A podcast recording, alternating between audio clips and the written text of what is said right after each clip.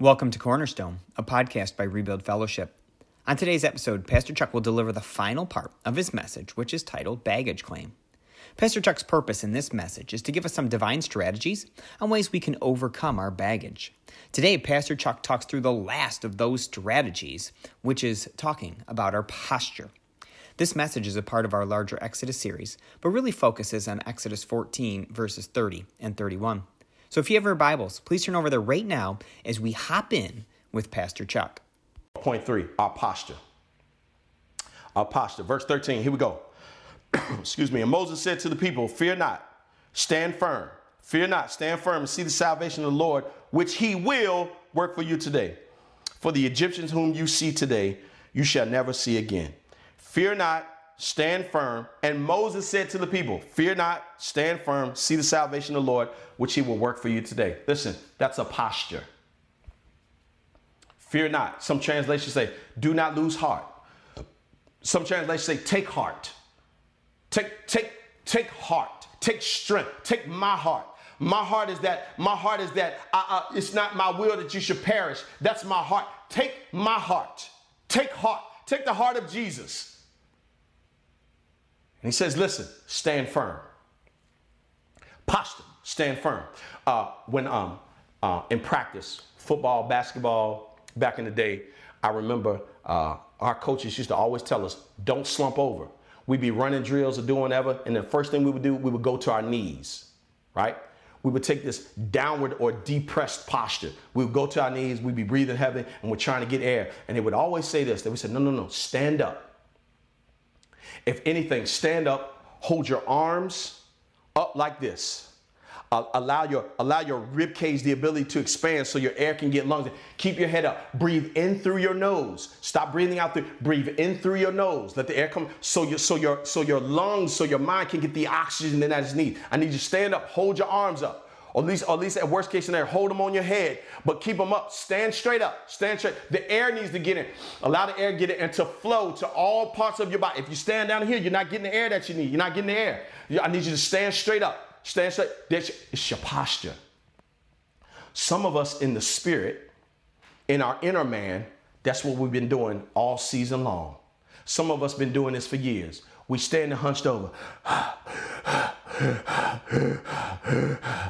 we're breathing in through our mouths. We're not, we're not doing this. We're not being, we're not taking it through our nose. That's why I give us those breathing exercises from time. Breathing through your nose. Listen, it's amazing how much, if you do that simple exercise of breathing, how it does this. It does the Psalm 46:10 in your life. It makes you still and know that He is God. It begins, you gives you focus and clarity. And family, here's my hope for you. I'm trying to serve like Moses served back then and to say to you what the Lord, I believe the Lord is saying to me for us in this day fear not, stand firm, see the salvation of the Lord. Let's not remain in this posture, family. Let's give this up today. let's let's do this. Let's hold up. Let's let's ask the Lord to breathe in us again. Let's receive his air. Let's receive his air. Let's let's let's receive that. Let's let's let's change our postures. Let's let's let's take faith over fear. That's what he was saying there. I need you to take faith over fear. They became fearful. And so because they had a wrong posture, they were saying on the wrong language. Remember what I said, my big brother in the Lord said, uh, Pastor Brian Larissa, what he said. He says, listen, uh, uh, um, uh, your, your, whatever has your attention also has your attitude and actions. Whatever has your attention. So if if if my uh, uh, attention is not on on focus on joy, then what am I gonna have? I'm gonna have sorrow. I need to choose faith over fear. I need to choose laughter over crying. For the joy of the Lord is my strength. And listen, family, hear me clear. I'm not saying that these life situations don't happen where we do um, fear does come up, where crying does happen, uh, where sorrow does uh, enter in. I'm not saying those. Some of you recently have loved, love, lost loved ones. Um, some of you have, have, have been um, um, uh, lost finances. Some of you have lost friends. Some of you have uh, lost relationships. There's some real things that have happened that have, have brought joy. I mean, have brought sorrow. They have uh, uh bought worry. They have bought anxiety. Have bought these things into your life. These are real things. The things that are happening in our world, These are real things where it looks like there is no hope. But today I want you to say, family, yes, those things come in, but they also have to go out. They may come in one way, but they have to flee seven ways. And so, what I'm saying today, family, is yes, when they do come, he says, listen, listen, I am the one who gives beauty for ashes. For the oil of, for mourning, I give the oil of joy.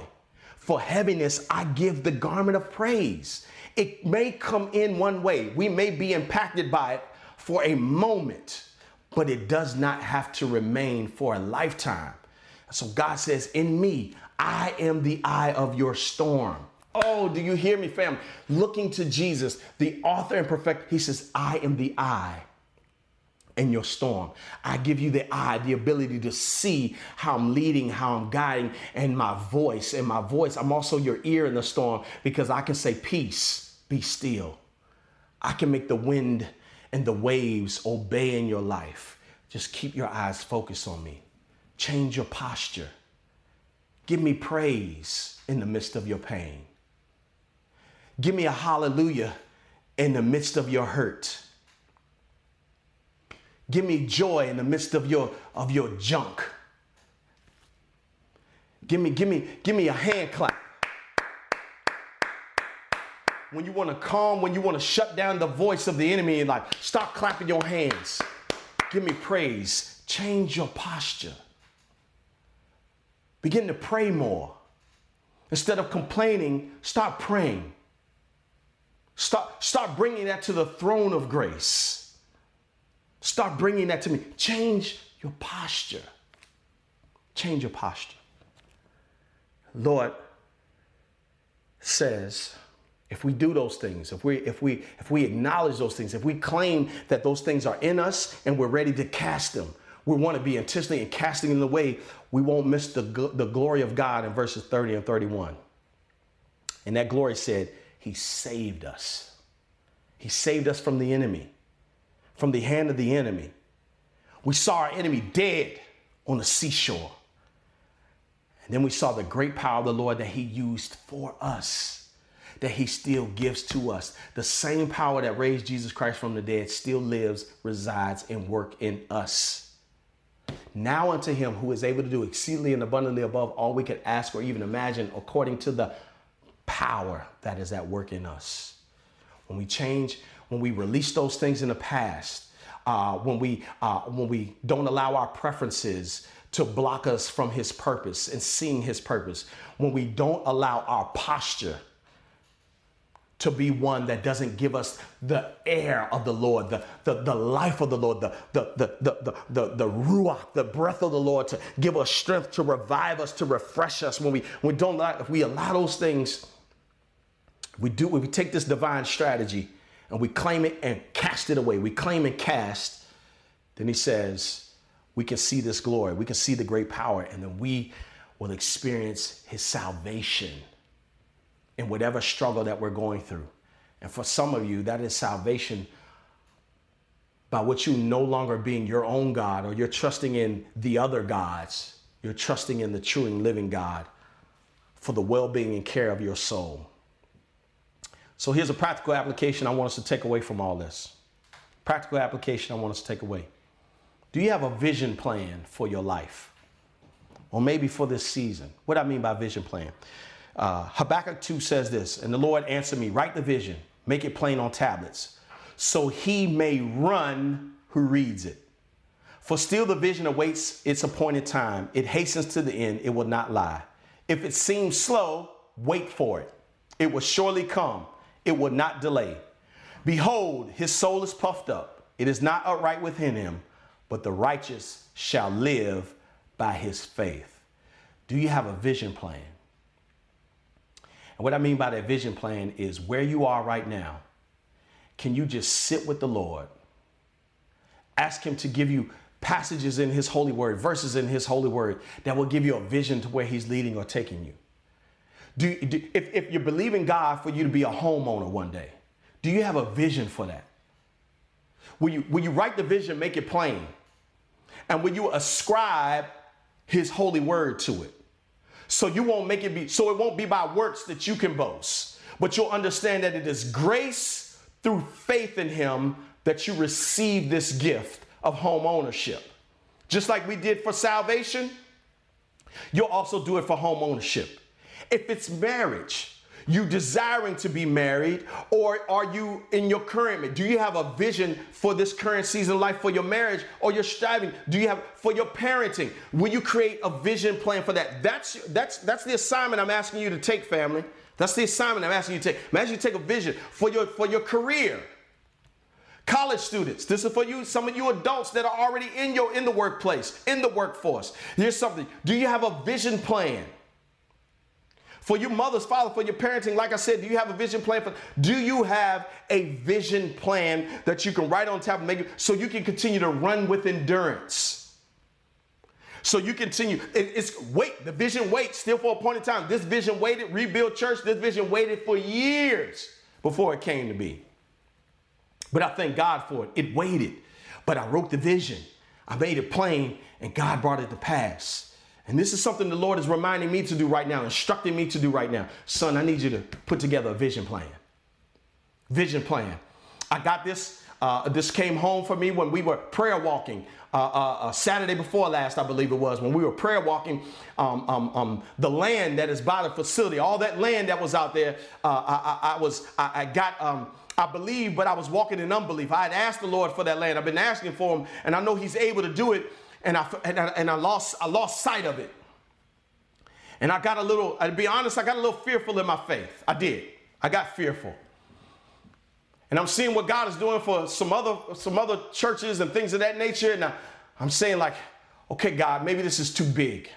Maybe this is too big for us. That you would give us all this land and we could do some of these things that you already that you already gave me ideas about that you are I walked in fear and in that moment, the Lord took me back out there and He reminded me with man, things are impossible. With God, all things are possible. I know He's able, y'all. And my faith got stirred up again. My faith got stirred up again.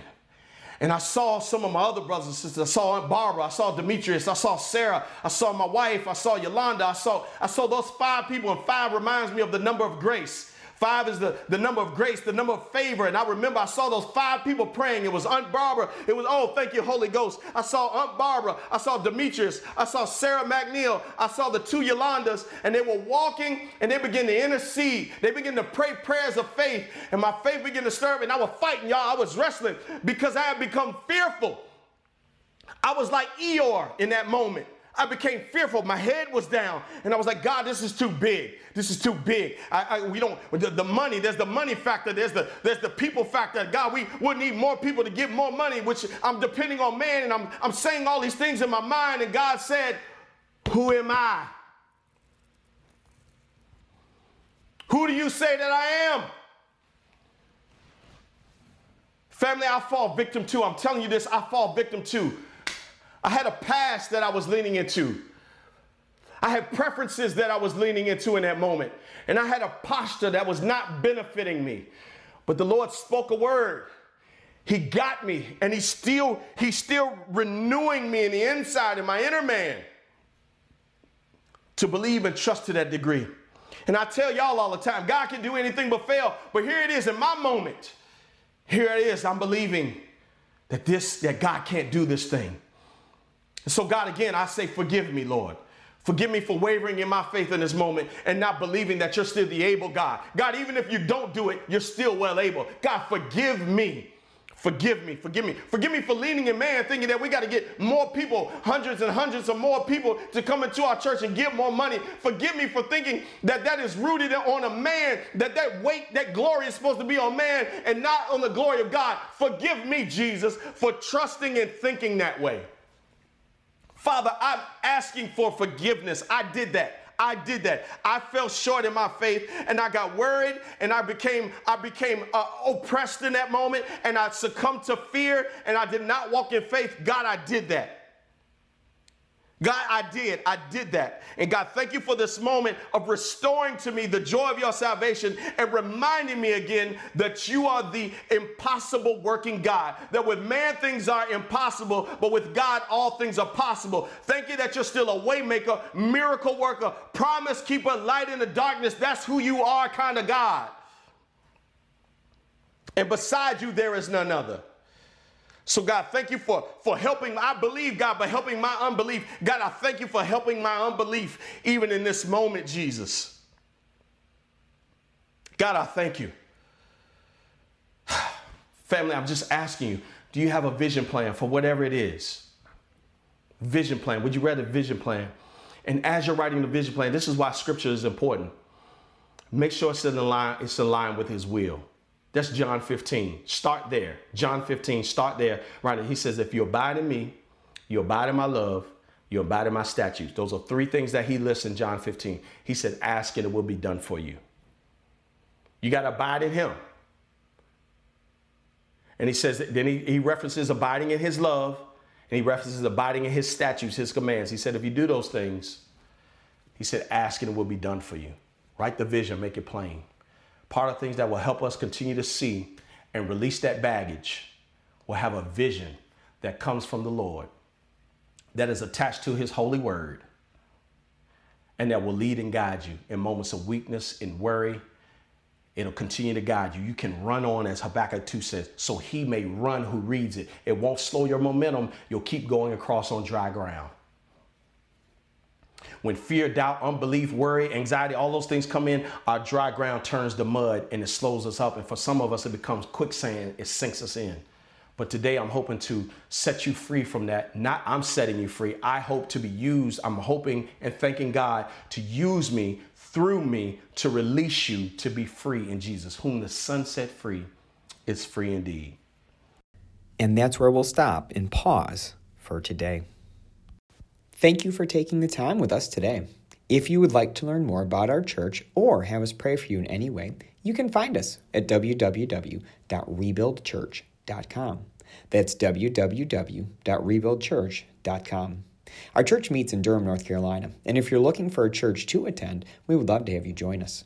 On our website, you can find the dates that we are meeting in person as we are still operating under a modified schedule due to the pandemic.